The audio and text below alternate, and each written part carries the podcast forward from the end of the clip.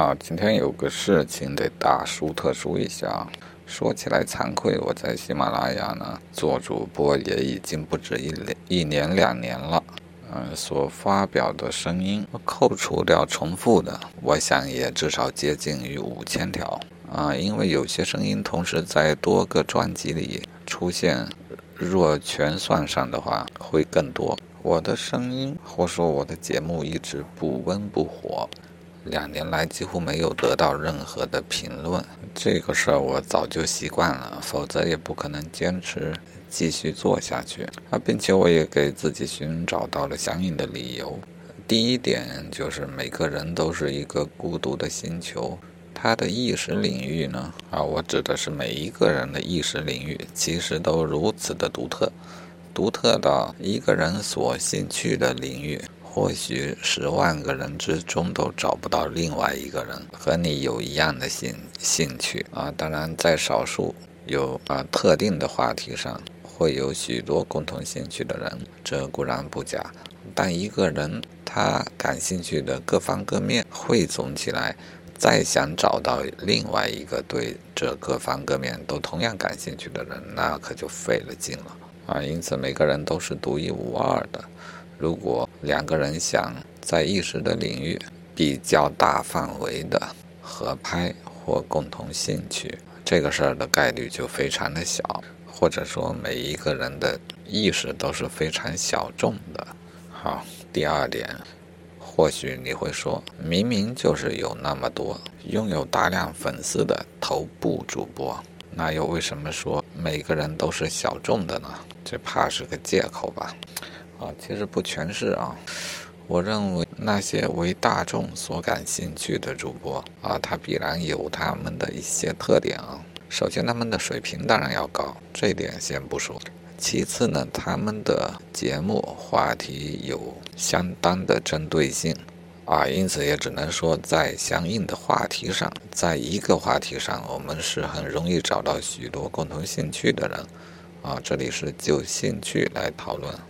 而我的节目呢，杂七杂八，可以说它是我的纷乱的意识的一个很忠实的记录，有理性的，有感性的啊，有科学，有文学，有哲学，有法律，有艺术，有电影，有游戏，也有一些小工具、小方法的记录，也有对人生的思考和感悟。啊，我知道，要想作为一个广受欢迎的主播呢，他应当选择一个更为广受欢迎的话题，集中的做他的节目啊。但是我认识到这一点，却做不到这一点。呃，我的人生意义告诉我，我应当尽量的记录我的思想。或许这是一个思想的实验吧。其实每个人又何尝不是这样？一个人是不可能被打上。一个固定的标签进入我当前意识窗口的感兴趣的话题，它永远是不固定的。这个并不是我可以控制的，我认为是有一些更高级、更为神秘的力量在左右它啊。因此，我完全不挣扎在这个事情上，我不会强迫自己去思考什么。每个人，我想其实也都是如此。如果将他脑子中曾经出现的所有思考过的话题，做出一张词云图来，那想必都绚丽的紧。啊，当然，这并不是一个做主播的好思路。当你的话题如此的涣散啊，你必然有一些说得好啊，有一些说不好啊，当然也可能都说不好啊。我就不信还有都说得好的人。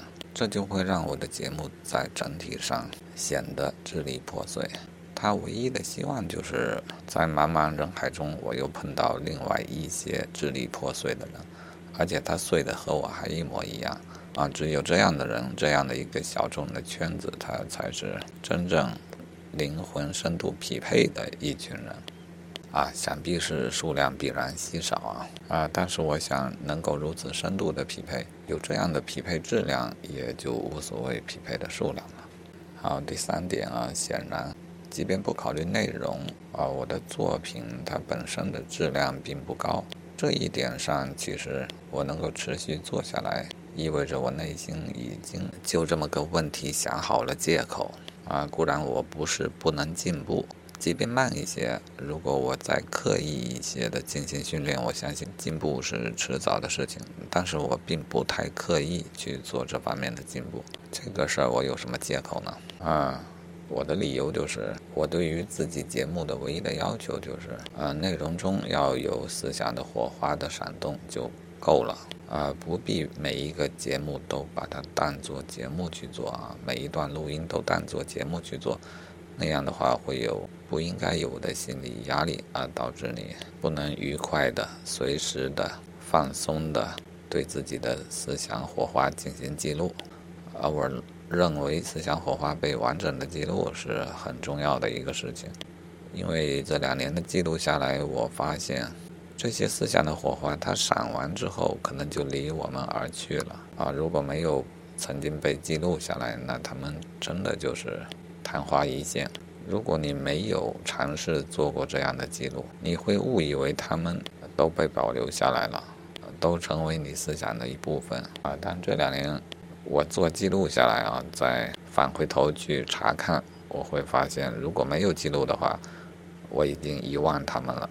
这个遗忘比我原本想象的要严重的多，啊，所以呢，我就还是这么一副烂泥扶不上墙的德行，不怎么严肃的，但是呢，数量上还算是比较持续、持续的产生一条又一条的音频，没有多少听众，似乎也完全不能阻碍我、阻碍我继续做下去的决心，但其实内心里呢。有可能是潜意识里呢，嗯，其实我还是非常期望能够得到任何一丝的反馈啊。在昨天之前呢，我最高兴的就是评论区有人骂我了啊，或者说批评我了。当我收到第一条批评的时候啊，你想不到我内心有如何的雀跃，有多么的雀跃啊！好事情开了头之后呢，就会越来越好。后面有两条信息，都不是批评我的信息啊，虽然不知所云，呃，总之是一些中性的话语，但是有听众的反馈，这么个事儿已经是够好的了，啊，甚至于到了昨天，评论区竟然出现了一条喜欢我的声音的评价，我猜我昨天晚上睡不着会不会与这个有关系？这太让我兴奋了啊！而且呢，他喜欢我说话慢条斯理的样子。好，你都想象不到一位听友的善意的评价能够给一个人的思想带来多大的变化。说话慢一直是我认为自己的一个大缺点，而且很难改进。嗯，其实我在录音的时候还一直利用了录音笔的暂停键。我不光说话慢，甚至于在句和句之间啊，甚甚至于一句话我会停顿个一两次。去寻寻找最合适的措辞，但因为我利用了暂停键，你们听起来还会更加连贯一些，啊，也就是说，实际上我说话呢，比你们听到的还更慢，这我一直认为是我的一个缺点，但是居然有人喜欢，这让我的思想都为之改观了。我现在真的相信，这个说话慢未必是一个缺点。啊，我现在相信这至少是我的一个特点。我也认为每一个人都有他独一无二的特点，而这个特点，每个人的特点，因为其独一无二，实际上不应当有高下之分。就好像每个人的指纹各不相同，每个人的声纹、音色各不相同，他们显然没有高下之分。然后每个人的长相各不相同，这个事儿却有了高下之分。为什么呢？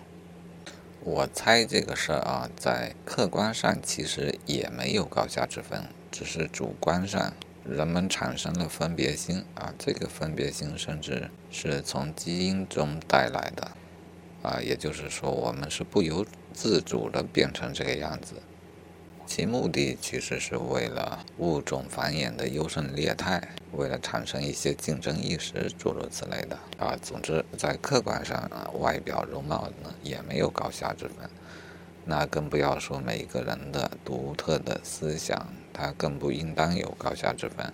每个人的独特的气质，若非把它放到社会当中去评价的话，它原本也没有高下之分。在天地的眼前，这全是刍狗啊，大概就是这么个意境。因此呢，这位善良而可爱的听众的一句喜欢，真的让我产生了莫名的自信啊！谢谢你。